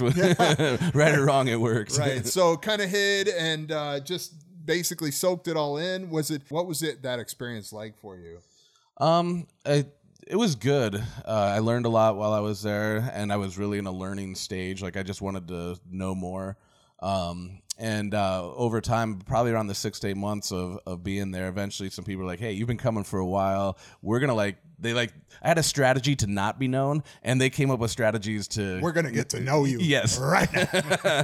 and which was good. And and uh, there was a couple of guys in particular who were really uh, good in uh, reaching out to me and, and intentionally getting to know me, and were very loving and encouraging. So that was that was really helpful. And then also at that time, the the church ended up having a split. The pastor ended up having uh, some issues that some of the church thought he should be fired for. The rest of the church thought he shouldn't. He ended up stepping down anyways, and the church split. And there was a, a lot of people. Um, I mean, it wasn't a huge church, so a lot is relative. But there was there was people who who um, saw my passion for God 'cause as they started getting to know me, and we're like, "I'm really glad you're here at this time because I'm starting to have questions about God because of the church split." And here you are, just like all you can say is how great God is, you know. And and so um, it it made it to where uh, I had some really good relationships uh, in that season with some people from the church, and so I mean, it was it was just it was a good experience for me. So at, at that point, was that uh, was that like the um, the awakening? Was that the beginning of the of the calling? Like, It- hey, hey, God, God's kind of starting to use me with you know like all this reading and stuff. I didn't know this was going to happen, but Right. No, that's that's exactly it. Actually, there was a an uh, older lady. Although if she hears this and realizes I'm calling her the older lady, she might want to hurt me. Um, but she was older than me. I'll just go with that. Yeah. um, and she actually said, and like this had never been on my radar. Never thought of it. Knew nothing about it. And she was like, "You're gonna make a great pastor someday." And I'm like, "What?" yeah, whoa, uh, okay. Settle down. Don't Yeah. talk. Don't talk to me like that. Easy, easy. so yeah, it's so um, there was uh, that's that is where the the thoughts of like where what is God gonna do with my life started to form there. Yeah. So tell us about that calling. Like, so once you seized on that opportunity, you see the calling that was the beginning. How did you seize on it, and how did you progress to to where you are today without getting into where you are today? Okay.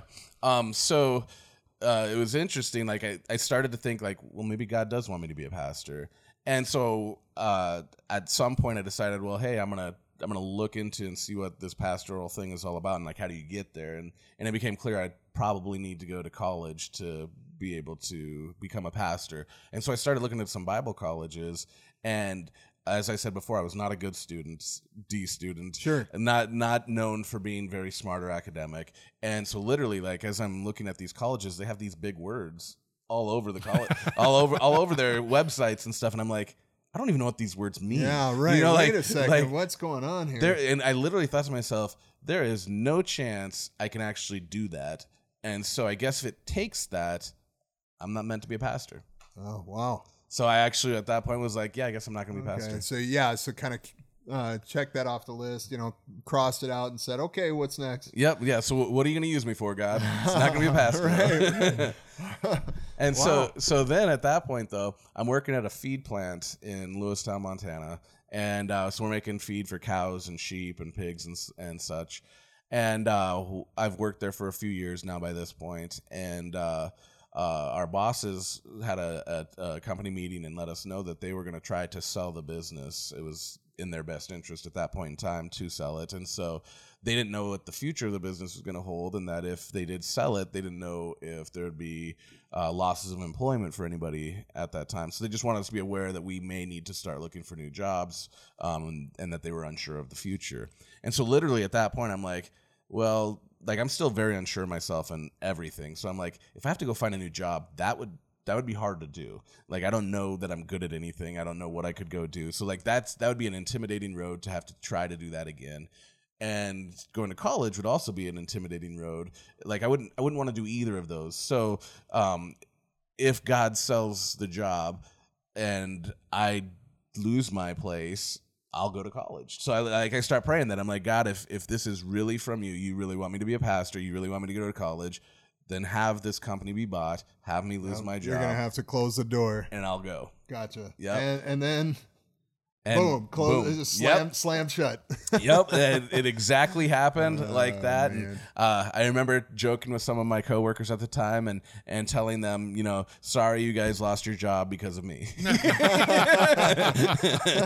Yeah, that's what I was thinking too. Like, I wonder if they're like, "God, God, it's like it's like Jonah thanks, and the whale. yeah, man. right? Thanks for looking out for Jeremy. They should have thrown you out. They Yeah. should have thrown you over. just overboard. fired me like go so so then i uh, was like i guess i'm going to, to college and so um, i checked out a couple of schools went to yellowstone baptist college here in billings which is now called yellowstone christian college but it's yellowstone baptist at the time and uh, went and went and met with their president there. And like I went to some other schools and and had some talks with some other people, and all of their talks were about the professionalism of what could happen if I went to school there. Like the people who graduate from here are 99% hired within the first couple of months to to be a pastor, and like it was all about business and like. uh, You know what what I had come from and how God saved me, like I, that meant nothing to Yeah. me, Right. and and I'm like, mm, okay, I don't Yeah, care. Like, right, I could go back to 99%, work at a at a at a feedlot. I, I mean, like. I don't Yeah, care what the business percentage is, um, but I met with the the president at, at Yellowstone Baptist College, and all we talked about was Jesus and how good Jesus was to us. And I was like, "This is the place for me." It's gotta Nice. be. Yeah, that's got to be it. Yeah, and so that's what brought me to Billings um, back in like 2005. So I've been here for about 15 years now. But Wow. initially, it was to So two years later, I got to yeah.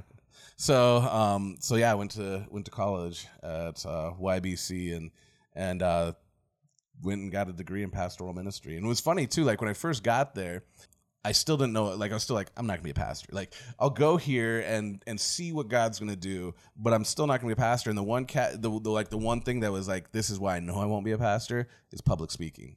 Like I, went, I remember going to the first chapel service, and a student had to get up and go speak, and I was like, I will never do that. No, not that me. that will never ever ever happen. and part of that was just from the the self hatred, unsure of myself, and anxiety that came from my entire past up to that point. I was like, you can't put me in front of people. Oh, for sure. Yeah. So is that where you met Veronica? Yes, I actually did meet Veronica there as well. I was actually a senior and gonna graduate uh, when she came to school there. Oh, cool, cool, Yeah. cool. Um, so obviously you get your degree. Um, did you start at YBGR right away? Yep. Okay, uh, that's we we talked about that. That's where you um, where we got to know you, uh, and then you went to o, you know OPA and things like that. But kind of tell us about your journey to become the head pastor of Bethel. Okay. So when I was at YBC, and even the year before that, because it was one year where it really, literally, I was, I was saved in uh, uh, August of 2004, and then was at YBC in August of 2005. And uh, um, I would look at those four years or five years and go, God was giving me a lot of knowledge that I had not known before. And so that's really what those years did for me. And then when I, what's interesting is I wanted to be a pastor right away, but what happened is I wanted to leave Billings too. I was like, it'd be so cool to end up anywhere in America. But do here. ministry. But Well, Billings. no, I didn't. di- I didn't dislike Billings, but I, Oh. I have a, I have a wandering heart. Kind of, you know, where I love big cities. I Oh, love sure. to go places. And Yeah. so just this idea that I could go anywhere and be a pastor, like that job's available anywhere. Yeah. You know, so like the dream was like, you know, just put out applications in, you know, 10 different states that are far away from here and go and do ministry, you know. And Yeah. I was excited about that. And so, anyways, with Veronica, um, she she decided she wanted to get her associate's degree, and I didn't want to be a pastor in Billings, and it wasn't personal against Billings, but um, but I didn't want to be. So I was like, I'm not going to apply for any jobs now. I will work somewhere that's not a church uh, until Veronica graduates, and then we'll go try to find somewhere else. Yeah. And that is the only reason I applied at YBGR is because I was like, I need to find a non-pastoral job in Billings to last me until Veronica Yeah, graduates. right. And and then and then And then. and then I can do ministry. Yes. Yeah. Well, not and then I can do ministry, I but know- and then I, know can be a meant. pastor. Yeah, be a pastor doing ministry. That's Right, right. That's what I meant. Like, uh, I, I, no, no. I mean, you know, I'll, I'll wait um, for the right pastoral job to, you know, Right. to, to to grace my doors. If I'll send my applications to the to the uh, coasts, but uh, it, all along it it sounds like it was right here. yeah. God, knew what he was doing. God's laughing as Jeremy's it's like, like, I'm uh, gonna- he was like, ha, ha. Applications. what jobs? yeah, right. So cool. So um, you know, obviously you worked at YBGR, did all that, and then obviously God laid it on your heart that this community needed you. Yeah, well, not, oh, let me speak a little bit more about YBGR and the, Sure, the sure. OPA as well.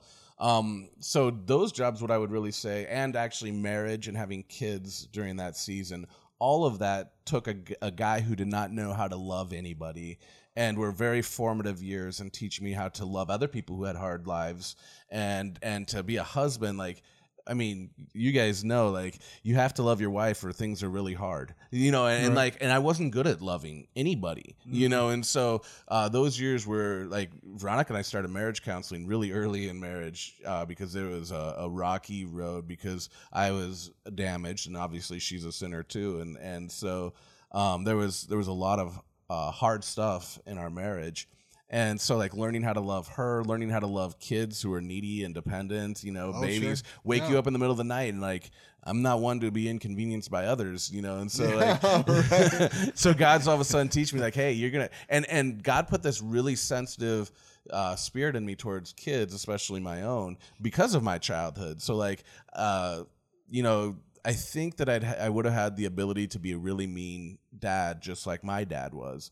But because God saved me, it actually flipped it to like the opposite side of the spectrum. So like my kids could wake me up 17 times in the middle of the night, still to this day, and I'm and I don't get mad at them. Like I'm like, what's wrong? Like I- like I'm always more worried about them than mad at them. You know? Yeah. so like so you so he flipped it to know not to know what not to do. well, I I never wanted them to feel any of the feelings that I felt. absolutely. And Yeah, so- that's- yeah, that's fantastic. and so those those years of being married and of being a father and and our our parenting experience has been crazy too um, we ended up having a child right away right after we got married uh, obviously not more than nine months later but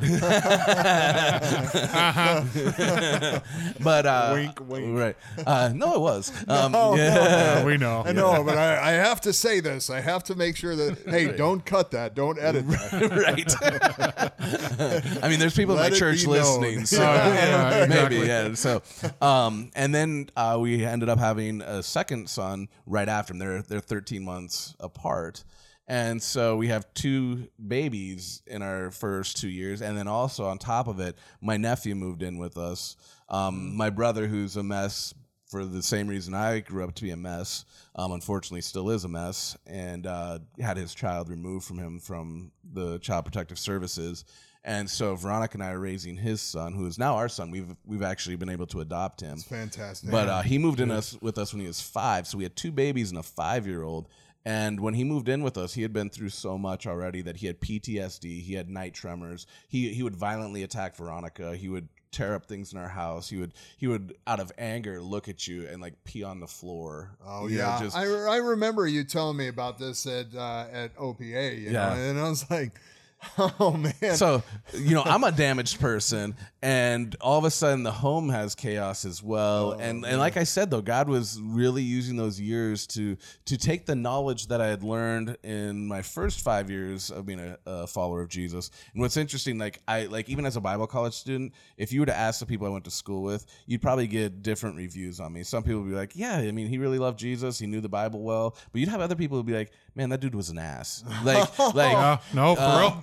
like he he did not know how to like or love anybody. And so you would get a very mixed response if you were to survey the people at the school because i really didn't know how to love anybody. And so like when i when i first got saved it was like i love god but you know the rest of you you need to figure your stuff out yeah, go, go somewhere else. yeah. And so these next years was really important, I think, for being a pastor, which is more than just teaching knowledge. It's about caring for people, you know. And the so the next season was almost like uh, another season of college, but not for information, but for character development. Yeah, right. Yeah, for, wow. Yeah. So straight crash course. Yeah. like I mean accelerated course. Like you know, for me, when when when uh, when I ended up in the ministry, when I was a pastor, like I I started in church. I had gotten saved when I was fourteen, and you know, then of course, like went went through high school, you know, but I was in youth group, was heavily involved in youth group and Yeah. everything else, and then and then went to Bible college right out of high school,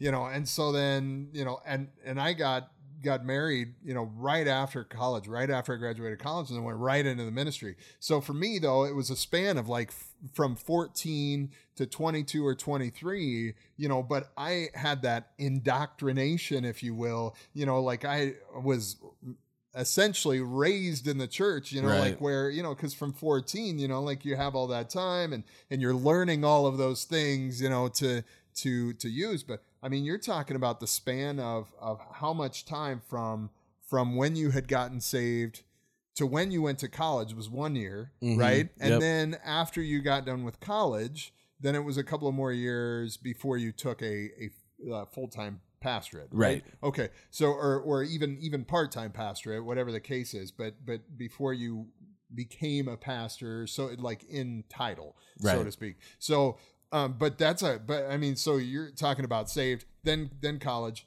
you know then marriage Mhm. and and uh, and a baby in a baby carriage, and then and then and then ministry in such a condensed amount of time, but but real life, uh, real life scenarios, real life situations, just shortly before salvation, like where you know. So there was that was that's a cr- crash course. I mean, that's super accelerated, and it's fantastic. Like it's it's a testament to what God can do, but it it's also you know like that's crazy. Like it's a lot of it's a lot for one one man to uh, to Yeah. experience. So Yeah. I, I'm just That's crazy. Yeah, and not and not that's crazy. and not in that sense, like in a legit sense, like dude, you know, like I didn't even know half that a lot of that stuff. And I, you know, and I worked with you. We worked when you work at a place like YBGR. The person that you're working with, you can either completely ignore and get through the day, or you there's no middle ground, or you can like really get to know them. And Yeah. I really got to know you, and to think that you were going through that during that time, that's Well, right. It was while I was working at YBGR that both Zeke and Kai were born, and I think uh,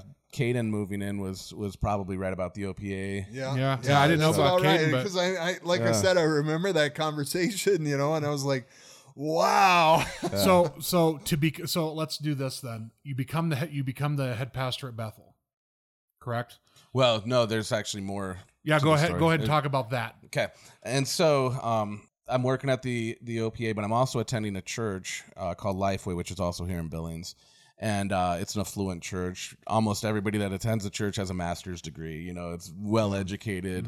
Um, uh, lots of people who really love Jesus there. The pastor, while I'm while I'm attending there, really becomes my spiritual father. You know, and and uh, took me under his wing, and uh, and that's actually why when Veronica graduated, I didn't automatically go somewhere else. I was like, I really love this church and love this leader, and want to continue to develop uh, under Sure. him. And someday I'll be a pastor, but I don't know what that'll look like. And so I spent, uh, I actually stayed at, at Lifeway for 13 years before I actually went to, to Bethel. When you talk about when I first moved to Billings until when I finally yeah. left uh, Lifeway.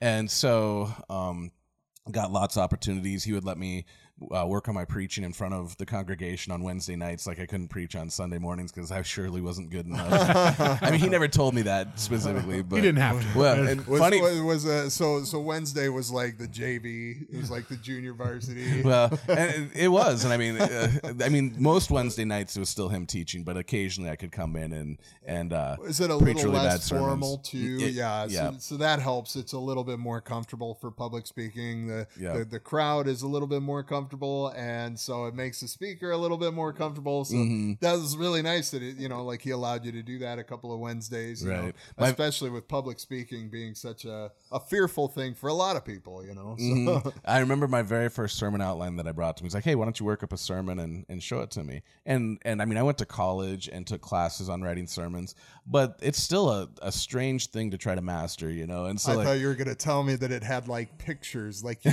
you drew, Yeah. you drew a stick figure holding a Bible, and it has the sun and a rainbow. and like one black V. That's the dove. it's, it's, it's good, right? And he looks at it. well, true story. I give him my first sermon outline, and he looks at it. and He goes, "Um." Why don't you why don't you just get rid of this one and try again? Start why don't you start over? I'm like, okay.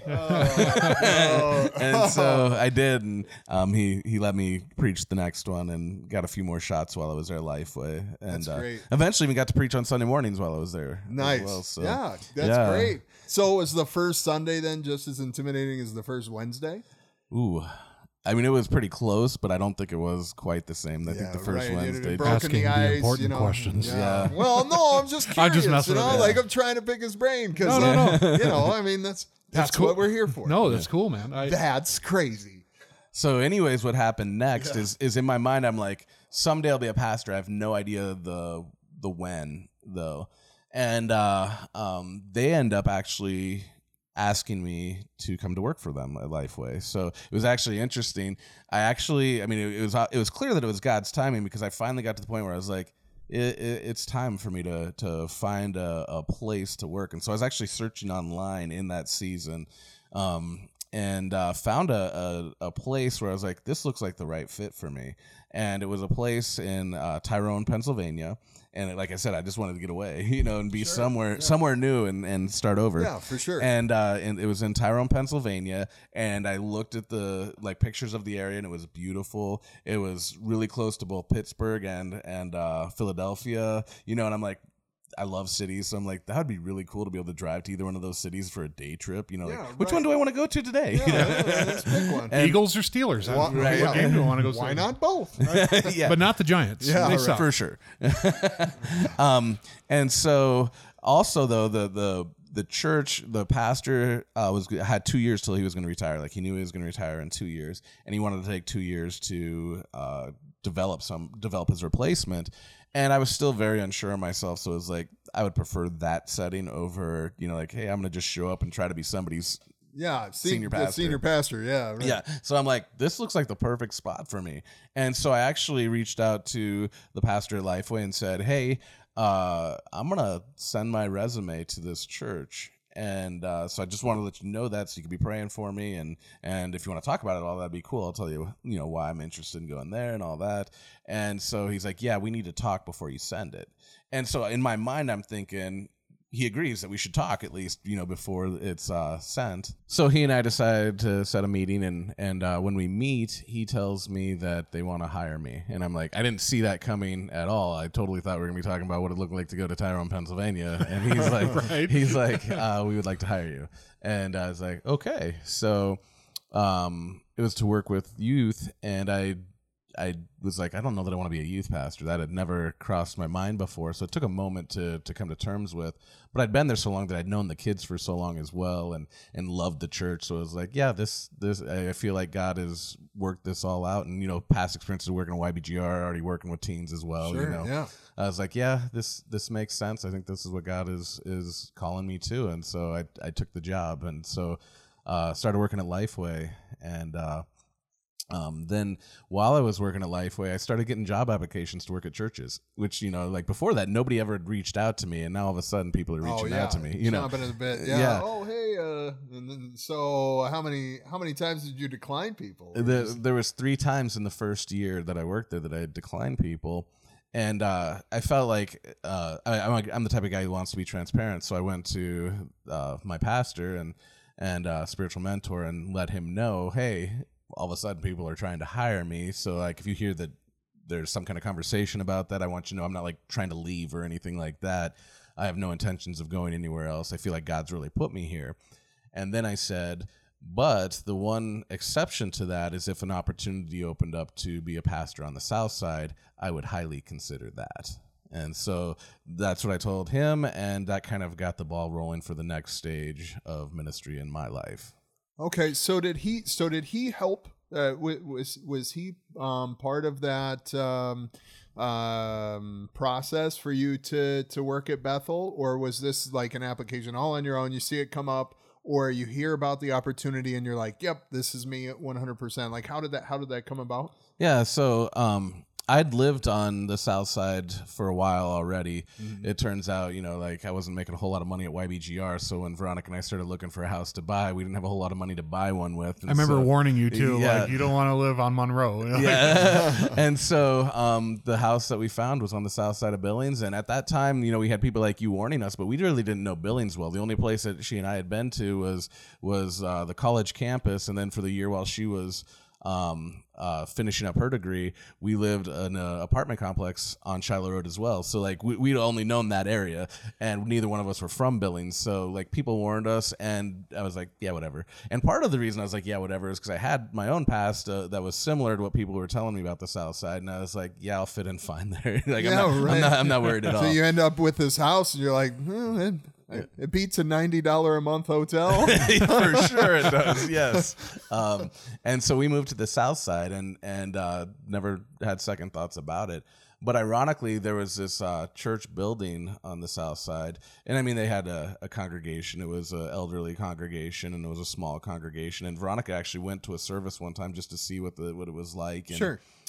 um I, I don't remember it being too friendly or or welcoming or inviting. And uh um overall it was an experience that we walked away from going um yeah we probably won't go back there a second time but that's that's okay uh because we weren't planning on leaving lifeway anyways so Right, uh, yeah. but we but i'd always said i love where that building is located like if i could be a pastor anywhere i would want to do it, be where that location, where that's yeah. at and so then, you know, I'm now pastoring at Lifeway like eight years later than when that time that we had checked out this building happened.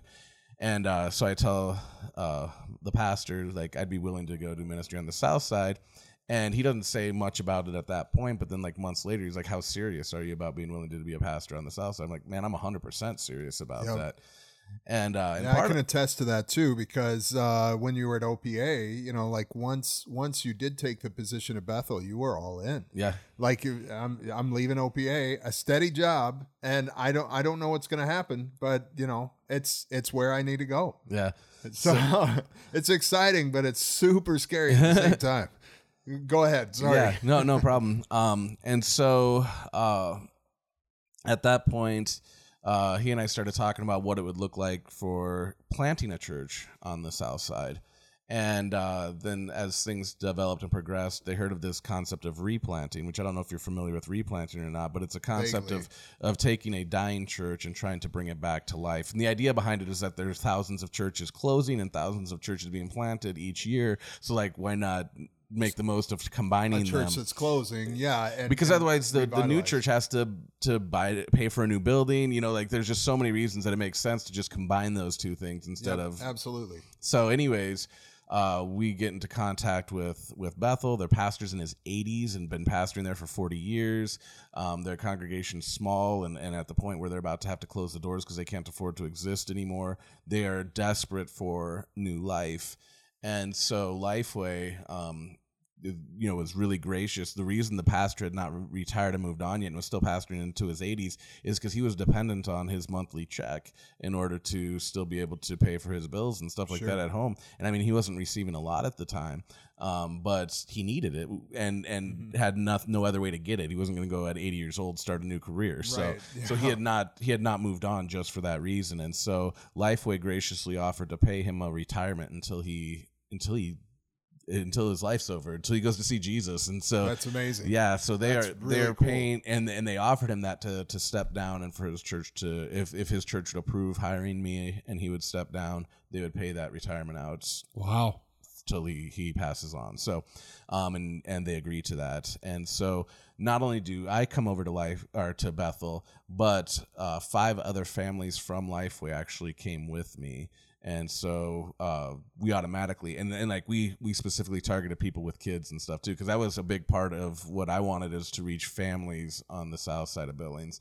And you know uh, we have four kids a fifth one right now because we're foster parents again and uh but at that time we had four kids and um we we brought families that had kids as well like three of the families that came all had four kids so like we grew the church quick you know Yeah, yeah, absolutely. And- and, yeah, uh, it was like it multiplied overnight. right and uh, so in january of 2018 um, i became the pastor of bethel baptist church That's, that's Awesome. awesome. Yeah, man. Uh, and I love that. I love that you targeted people with families. You didn't target the lawyers and doctors Yeah, because right. it, it's more about community than it is about, you know, other things. I mean, obviously those things are important, but if if you follow God, you know, those things come. Uh, so, uh, you know, one thing I, I want to really talk about uh, now um, as we come towards the end here uh, is Bethel Mm-hmm. and your outreach because when we had lunch at the Vig, I was blown away at the things. that I wasn't invited. No, to. that- that's Sorry, I gotta point that Right. out. Um, but I was blown away at the things you said you were doing and wanted to do. You know, God laid it on my heart that day that something big was coming from you in this church because what that community needs, that community within a community needs, is is a pillar, and it, it, I really believe that Bethel is becoming that pillar. But I, I would really like our listeners to hear your outreach, what you're doing, the voice that you're giving to people who don't have a voice, being the glue to keep that community together. Go ahead and share what Bethel's doing now.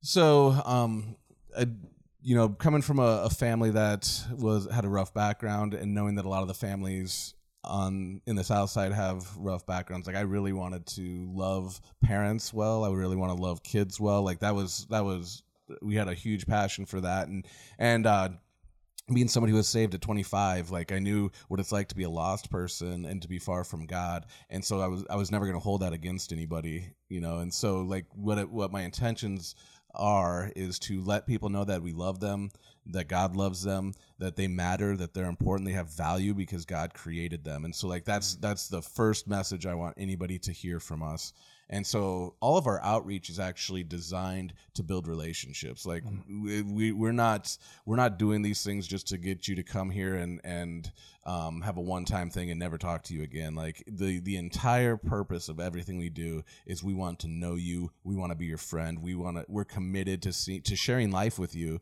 and letting you know that you matter. And so uh, we have lots of different ways that we try to build that um, so we do a, a vacation Bible school usually in the summers. Again, this summer being what it is with with COVID, it's not happening. But Yeah. we usually do vacation Bible school, and and I'm, the very first summer that we did it, we had 91 kids come Wow. to, That's- to that's vacation Bible school. That's- and at, and at really the time, cool. we only had like 35 people coming to our Sure. church. You Yeah. know, so and then we had 91 kids come to to vacation Bible school And then, then uh, typical summers we'll do a pool party. We actually are doing a pool party again this summer because they're letting us do that in spite of COVID. So, um, Right. yeah, pools for some reason can be open and have up to 300 people. Right, yeah. You know, it's like, but everybody else has to stay six feet apart. So, like in here, in here, like we'll just lower the amount of people that can be there, but whatever happens, happens. Chlorine kills everything. yeah. so, Yeah. Well, Well, you- you, see the chlorine. Right, right. see. So you did, you did. I mean, I was invited to a block party. Uh, Yep, you do so- those. so we do vacation Bible school. We do the You pool were party. invited. Wait a second. So Josh was invited to a block party. Well, I think it was when we were at the Vig, you know, like 'cause I Oh, had to return yeah, the. But if, you, if you would have been there, I would have invited you too. So So, these invites beget invites, but I didn't get one. I grunt. um, so we do so the block party? block party as well, and and Harvest Church is very gracious and lets us use their bouncy houses. Uh, Oh, they're that's a bigger great. church. That, yeah, yeah, that's fantastic. so we That's end up my church. Yeah, so we end up having like seven bouncy houses, and and uh, we put on some like carnival games and face painting and stuff like that, and and uh, provide lunch as well, um, free of charge. You know, just Yeah. again um, wanting to uh, make relationships, and so literally like all of these events, we also do a trunk or treat um, where we hand out candy out of the back of our cars parked around the parking lot. That's lot. really cool. And and uh, what 100% of the candy donated Yep. and yeah, so and we and we have we have other things that help us, like uh, the North American Mission Board, which is a Southern Baptist Convention Yep. Mm-hmm. thing. They they help us with costs, and and also the church that I came from, Lifeway, has helped us a lot. That's as well. fantastic. So it's it's not necessarily so you're not extending the cost. You're not extending the co- the cost to the to the individuals that attend the events in most cases. Right. Um, it's it's it, the cost is mostly time, effort, and energy. Not even necessarily money, but time, effort, and energy on your part Yeah. in coordinating. You know where resources can be found. So, like for example, the inflatables with Harvest, or uh, you know, like uh, Lifeway assisting with things, or or donated candy for for trunk or treat. So basically, with what you do have, uh, you're you're you're providing that. You know, and again, we talked about that with you know with so little, uh, being able to provide so much. You know, loaves and fish. If that's all you got, you're still making 12 baskets out of it because of the resources that are available and more than willing to be used. So I, I, that's fantastic. Uh, now, Josh told me about like a breakfast too. Yep. So so tell me about that as well. So I mean, if you're you know uh, health, you know if you're concerned about health, it's not a you probably wouldn't consider it a breakfast. We're but, not. uh, We don't. yeah. Look at us. Yeah, So, yeah. right. This chair is barely hanging on. Begging for mercy. Right. Help me. so um, every Sunday morning, and we're actually not doing it now again because of COVID and just Yeah, not right. wanting people to reach it, their hands in and touch stuff. Sure. But uh, every Sunday, so our services are at eleven o'clock, but at ten thirty, there's donuts, fruit, coffee, uh, things like that, um, and we we make sure we get enough that no matter who comes, you know, there'll be enough available, and. Uh, and uh, just open up the doors and let people come in. And again, like I said, you know, we're all about building relationships. So from that ten thirty to eleven o'clock period, it's all about mingling and getting to know people and and Mm-hmm. Yeah. uh, sharing food together. Sure. Now, are they expected? Is is anybody that uh, eats breakfast? Are they expected to be at the service at eleven? Just out of curiosity. You know, um, no, and actually, being we, encouraged, right? I right. mean, it's- well, yeah, it's and and, we- and we service, but- we've we've had that happen. Even people, and mostly kids, like kids, and will know, and Sure, they'll, they'll come in and grab some donuts, and leave. donuts. And and we when we started our youth group, that would happen too. Like Yeah. teenagers would come in, we'd, we'd start out with a game and a snack, and they'd come in and play the game and eat the snack, and then when it came to the lesson, they, they would be gone.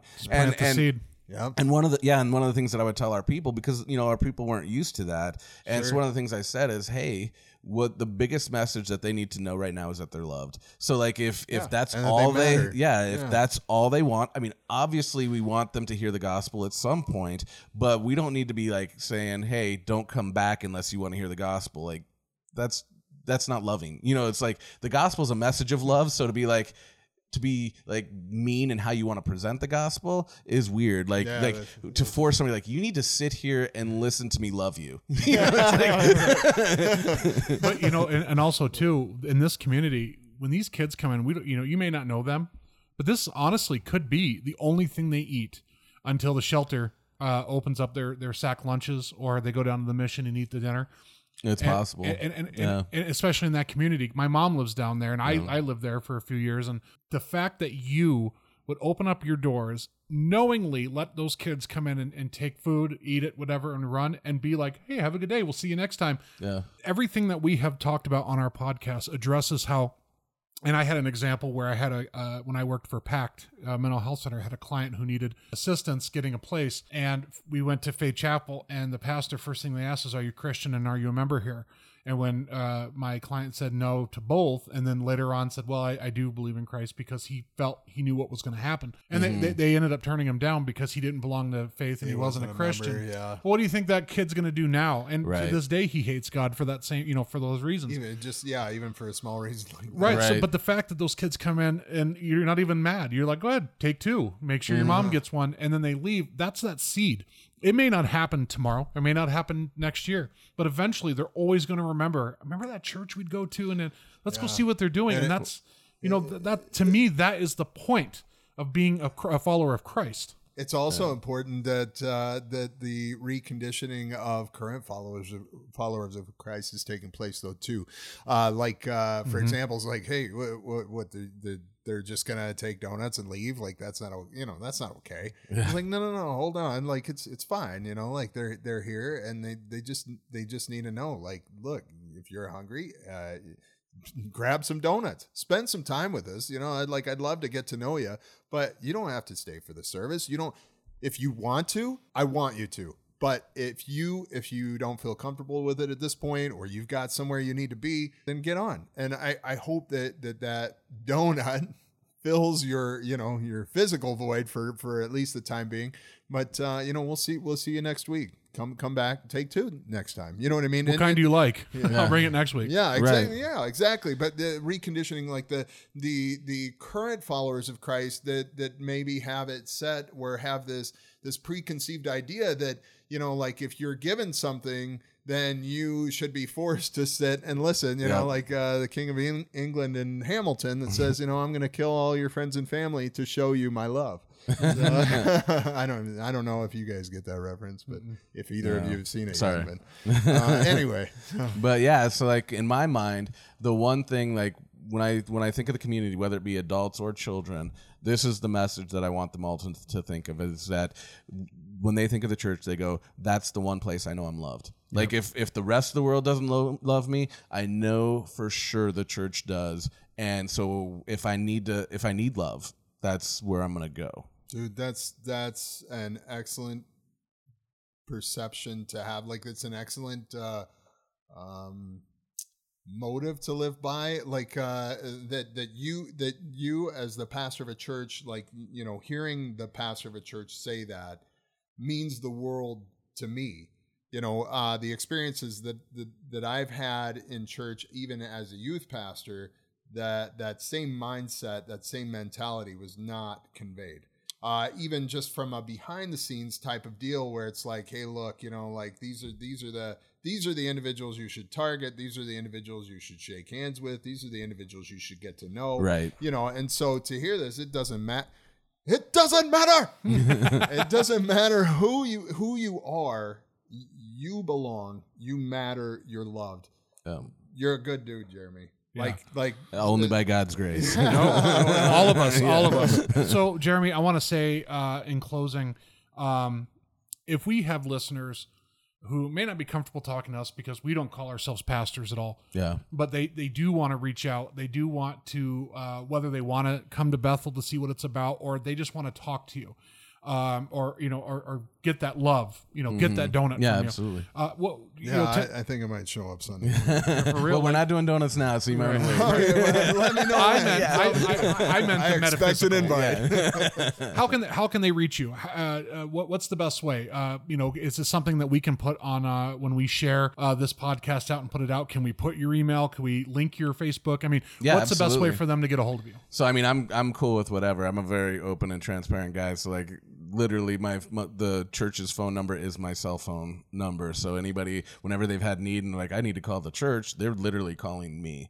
Uh, Wonderful. So my number is 406-794-4624. Like anybody who Nice. needs to call it, feel free feel free to call it. And- Hold on, yeah, let me. I need a donut. yeah. yeah, yeah. No. no. Save the contact under donuts. Exactly. So, so listen. Uh, you know, you can find. Uh, we're going to put his uh, number, the email address. We're going to link the Facebook page. Uh, for Bethel. We're going to put all that um, underneath the link for this podcast.